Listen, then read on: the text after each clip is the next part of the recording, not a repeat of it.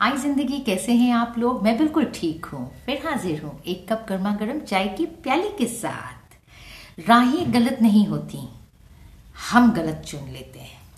राहें गलत नहीं होती, हम गलत राहें चुनते हैं। हौसला रख, ये वक्त भी गुजर जाएगा। ओके?